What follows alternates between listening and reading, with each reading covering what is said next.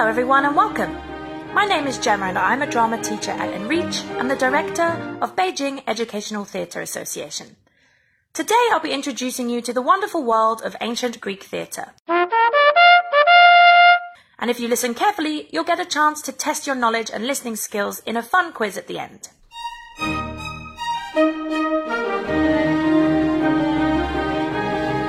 Now, some of you may already know that the Greeks are responsible for the beginning of Western civilization. And, much like the influence of ancient Chinese opera on today's modern Eastern theatre culture, we have the Greeks to thank for Western drama and theatre performance as we know it today. The ancient Greeks loved live theatre, which began in the 6th century BC in Athens, the country's capital city. They loved it so much that every town had at least one air open theatre. Everyone could go to these theatres, which attracted crowds of up to 15,000 people per performance. That's almost as big as a Justin Bieber concert arena or a basketball stadium. So you can imagine just how enormous and popular they were. At first, Greek theatres were used for music, songs and dances to honour the Greek gods at religious festivals. The first ever festivals were held in honour of Dionysus, the Olympian god of wine, festivity and madness. Songs were sung by large groups of performers known as a chorus, and these songs told great stories of myth and legend. It was the biggest event of the Greek social calendar, and the people of Greece absolutely loved it. As time went on, some of the chorus began to act out these stories. One of the most famous actors and poets in all of ancient Greece, named Thespis, was the first to do this. He was beloved and considered the best actor of his time. So, in his honour, those who began acting thereafter became known as thespians, which is the original word for our modern English term actor. Greek writers then began to write plays specifically for the chorus to sing and act out. So each play was told in two different ways at the same time. The story was told out loud by the Greek chorus, usually made up of about 50 performers, while it was acted out by a group of up to 5 actors who at first did not speak. Instead, they used dramatic masks and big physical gestures.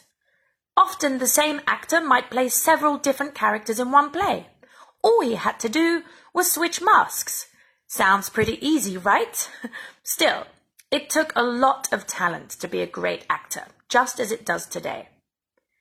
Eventually, actors would start to use the spoken word and dialogue to enhance the acting out of their stories alongside the chorus, who continued to sing and dance in unison.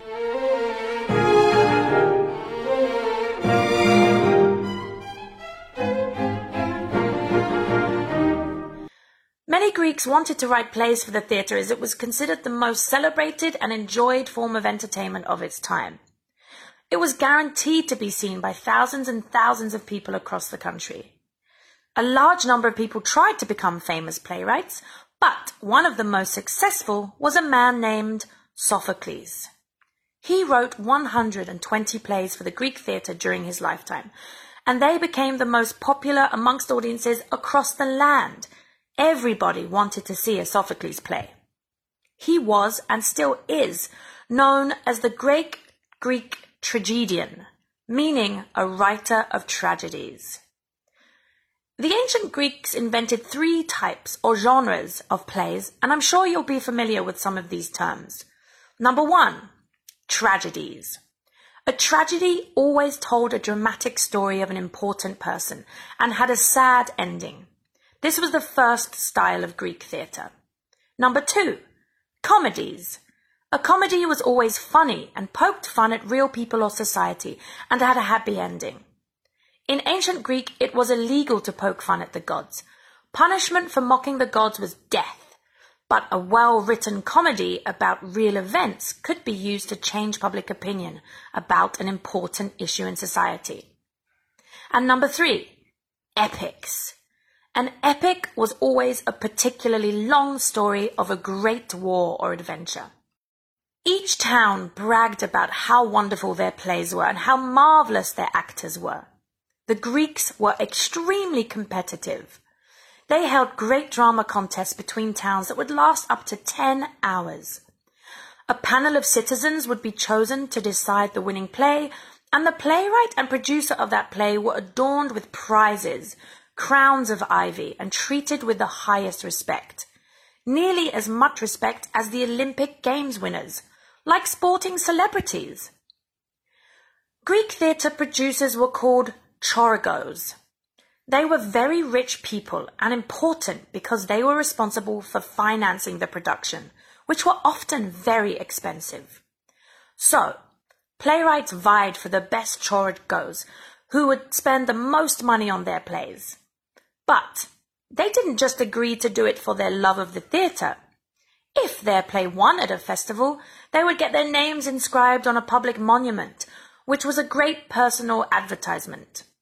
It was also very useful for getting out of trouble with the law. Producers could remind the jury of their great contributions to society through the theatre, which meant they'd get a leaner sentence for their crimes. Pretty smart, huh?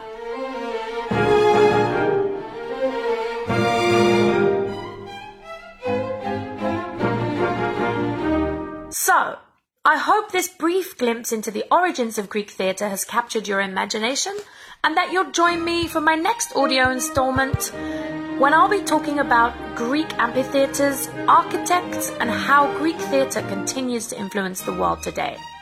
And don't forget to check out my fun quiz to accompany this audio to test your knowledge and listening skills. Thanks for tuning in, and until next time, stay safe.